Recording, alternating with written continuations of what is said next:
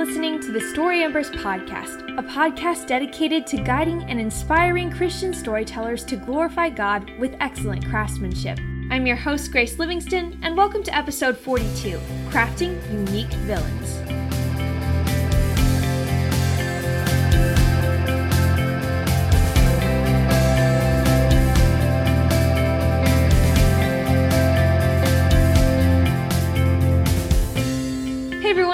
I'm Grace Livingston. I'm Hope Ann. I'm Josiah Graff. And I'm Gabrielle Pollack.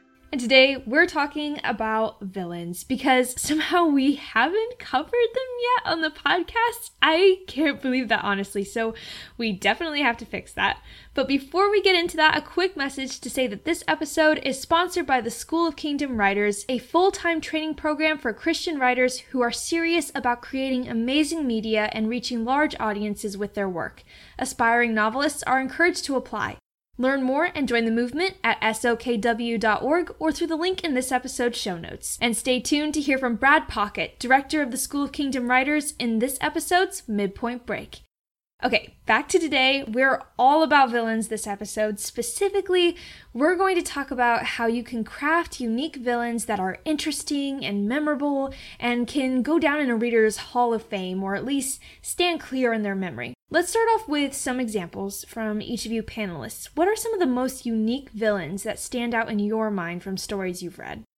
One villain that I absolutely love at the moment, even though I'm only, it's not actually not from a book, it's from a TV show, um, Avatar: The Last Airbender, and the Prince Zuko character is like my favorite, and he's great. And I have only watched the first season, so like no spoilers. And also, I I just know like how his arc has progressed so far and you can just understand him. Also, just him coupled with his uncle, and it's a hysterical pairing. Yeah, two things about that. I love that character. You were saying that he made a really great villain and that you could understand him. I think when you make a villain that becomes a villain out of a relationship that they had with someone else, that someone else kind of created them in a way, they become a little more understanding. It's not that you want to excuse them because, oh no, they have a sad backstory, but because you can actually see how his attitudes and his anger is passed down through his family line.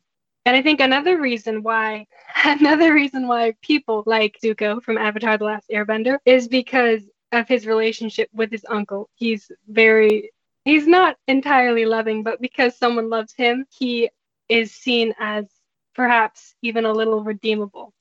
Another favorite uh, villain of mine is not from a published book, yet. It will be eventually. It's my friend's book. His name is um. I think that's how you say it. But anyway, he's like stepbrother to the main character, and he's a terrible person, and he's really, really bad and mean. But also, it's terrible because you'll see some scenes from his point of view, and you will feel so bad for him because he's such a broken character, and all he wants is a little bit of love and attention. And he would even just take attention, even if it was abuse but he doesn't even get that. He's just ignored.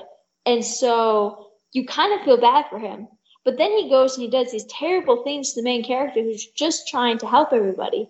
And you hate him. But then you see his point of view again and you're like, oh, you, you poor thing. And so it's so much, it, it, it's such a great uh, character because you understand him, even though you very much don't agree with him and you know he's terrible. But yeah, that is I shouldn't say one of my favorite villains, but one of the most distinctive villains that I've currently read. I also have villains from films, and I can't actually name them, but they're some of my favorite. It's like a type that I like. So the characters in a BBC film called An Inspector Calls, they're actually the protagonists, the mother and father, and then pretty much the entire family of Knives Out, which is a murder mystery. And so I really like them because they're just Actually, no, I don't like them. I don't like them at all. But they make very distinct villains because they don't see any of their actions as evil. Instead, they kind of reason their evil actions into something good. Like they won't let themselves understand themselves. They're just like, no, no, we are completely justified in being mean to everyone.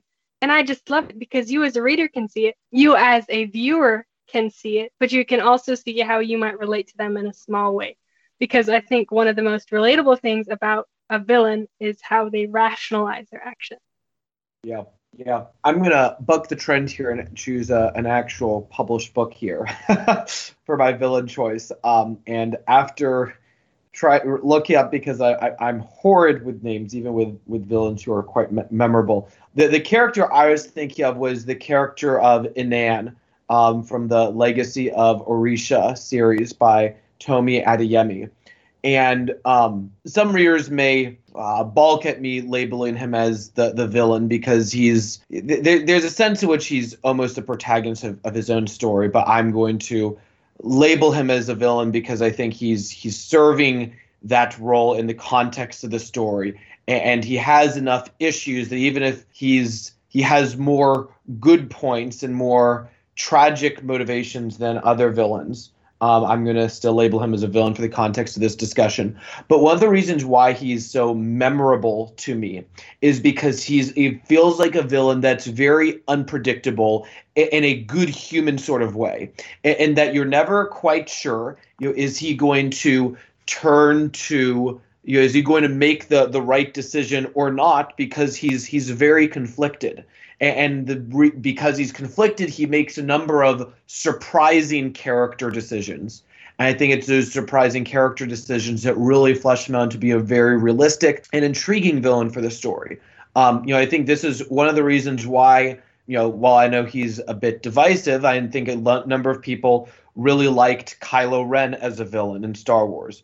Um, my issues with how the, the new sequel trilogy ended aside, one of the reasons that he was memorable to a lot of people is the fact that you weren't completely sure what he was going to make. And I think you know that aspect of unpredictability in a villain because they're human, and like any humans, they make decisions that are sometimes surprising.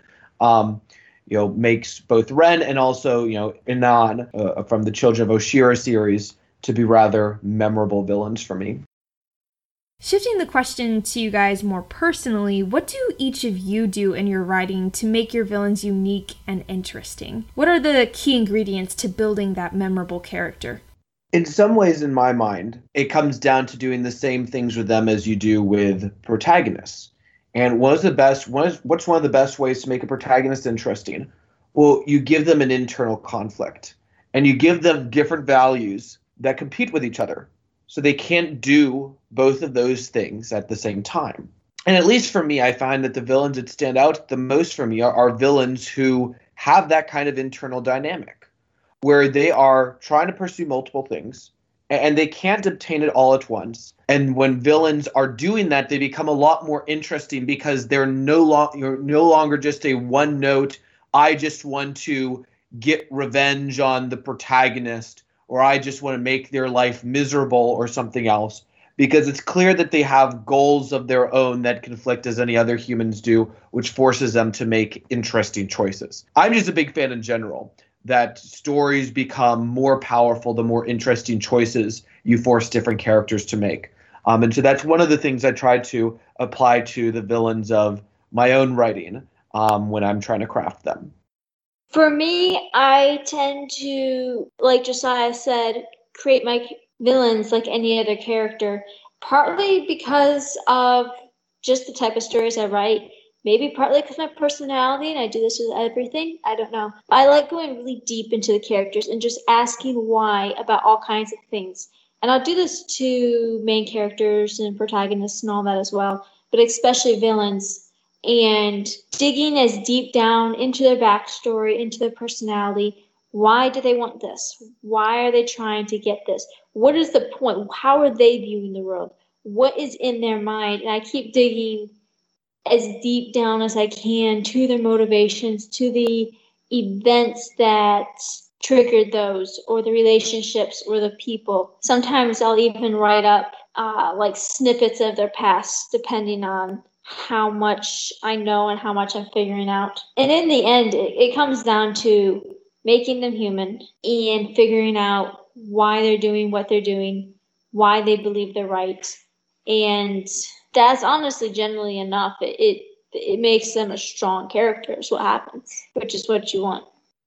Man, you guys have some really smart answers. I should be taking notes. Oh goodness. I guess I second everyone on that. When I create villains, usually I like to start with my protagonist because usually I like villains who are similar to some ways as my protagonist. I cast my villains kind of as dark mirrors of what my protagonist could be if she chose the wrong path.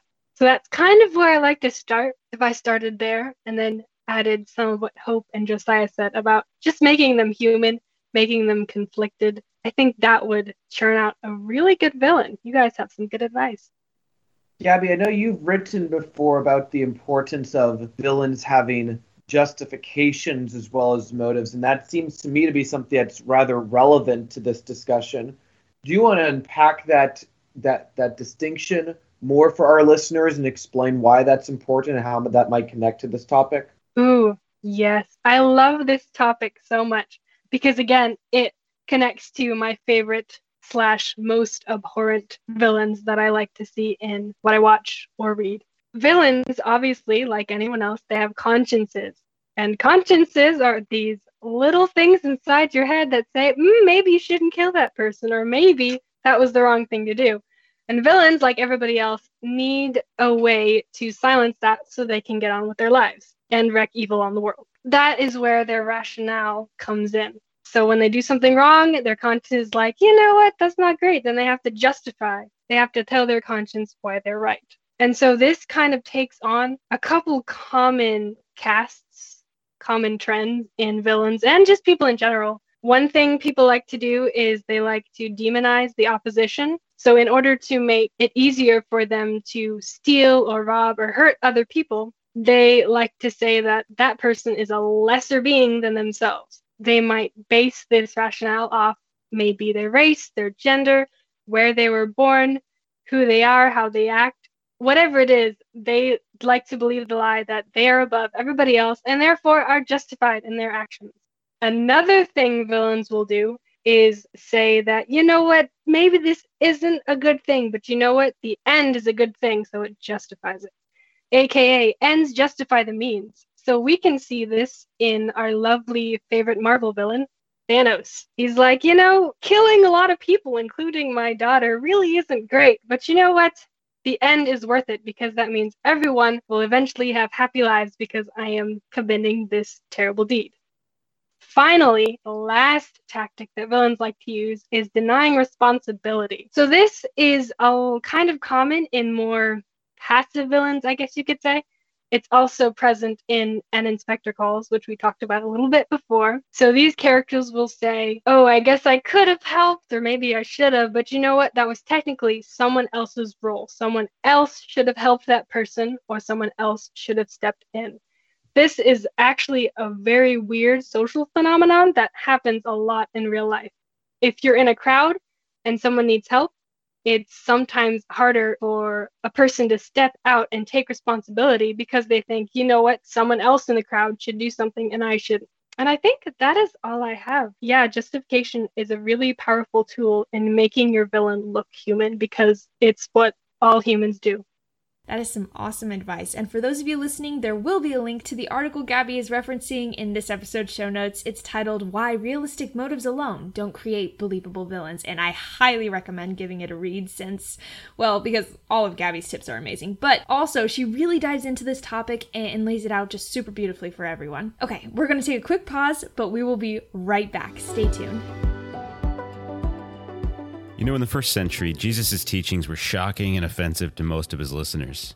Yet our Christian media today is weak, cheesy, and watered down. My name is Brad Paquette. I'm the director of the School of Kingdom Writers. Now tell me, are you ready to break the mold and move beyond conventional Christian fiction? Are you ready to challenge American readers?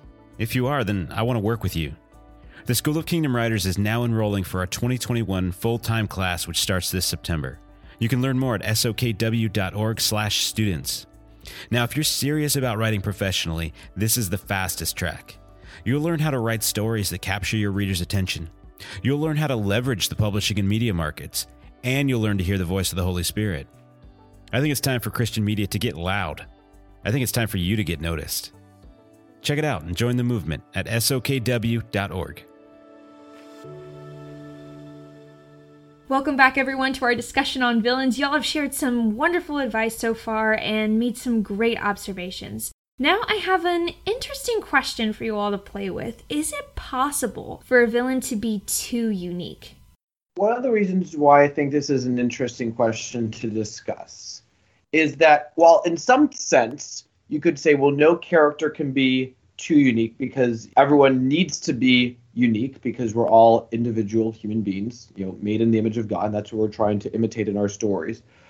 I think sometimes writers misunderstand what real uniqueness is. And sometimes being unique gets confused with just having a lot of quirks. And that there are certainly books I've read where the villain was just so quirky that it didn't really feel realistic anymore. Just felt like the writer was just having fun with the villain by giving them all these random character traits. Um, but it was in a way that I felt like have hurt the rest of the story because it meant that the, the villain wasn't he didn't seem as realistic as he could be. It didn't seem as, you know, fulfilling the story role he, he could be just because it was to an extent where it was distracting instead of revealing or in a way that deepened his character. So I'm interested to hear what the, the other panelists think of this, but I, I do think there's a danger in mistaking uniqueness for simple quirkiness and trying to throw so many things in the villain that he doesn't end up pulling off any of them in an effective way. You know what? I was kind of thinking along the same lines as you were, Josiah. I think sometimes we can be afraid or pressured that we have to make this villain that everyone remembers and everyone's like, oh, that's a cool villain. And so, like Josiah said, we kind of try to shove quirks into him and it, it doesn't really work. Because to me, a villain or an antagonist is kind of there to contrast the hero, while the antagonist or the villain is the hero of his story. Story isn't about him, it's about a protagonist. And so the villain isn't necessarily there to be remembered. The villain won't be remembered by his quirks so much as he'll be remembered by what he means to the protagonist because it is the protagonist's story, not his. And so what he does to the protagonist and what he costs the protagonist will really be what readers will remember more than any quirks that you can give him. Yeah, honestly, that's kind of where I was going with the question too. You don't want to sacrifice an original character and a deep character just by throwing in all these things that you think will make a unique character. You do not want to create a unique character that is they're unique because of these are all the little, like Josiah said, these are all the quirks that they have or all the weird things they do. You want to create a character that is deeply, I would say relatable, but also these are villains, but also the best villains are relatable villains because you see them and you're like, wait, this is something I can understand. This is something I could see doing or other people doing or how my choices could lead here. And that's what makes them so powerful. Anyway, you do not want to sacrifice the depth of your character for some sort of flashy quirk because that is just going to create a shallow character as opposed to a truly deep and unique character. Thank you guys for joining me on this episode, and thanks to all of you listeners who tuned in. I hope you enjoyed today's episode. As always, special thanks to our Patreon supporters Taylor Clogston and Michael Stanton. Want to help us better guide and inspire Christian storytellers? Visit patreon.com slash storyembers to become a supporter and get access to exclusive Story Embers updates, swag, and more. Finally, join me again on September 20th as Josiah, Deus, and I welcome Story Embers staff members Rose and Martin for a discussion on portraying doubting or deconstructing Christians in fiction, all on the next episode of the Story Embers podcast.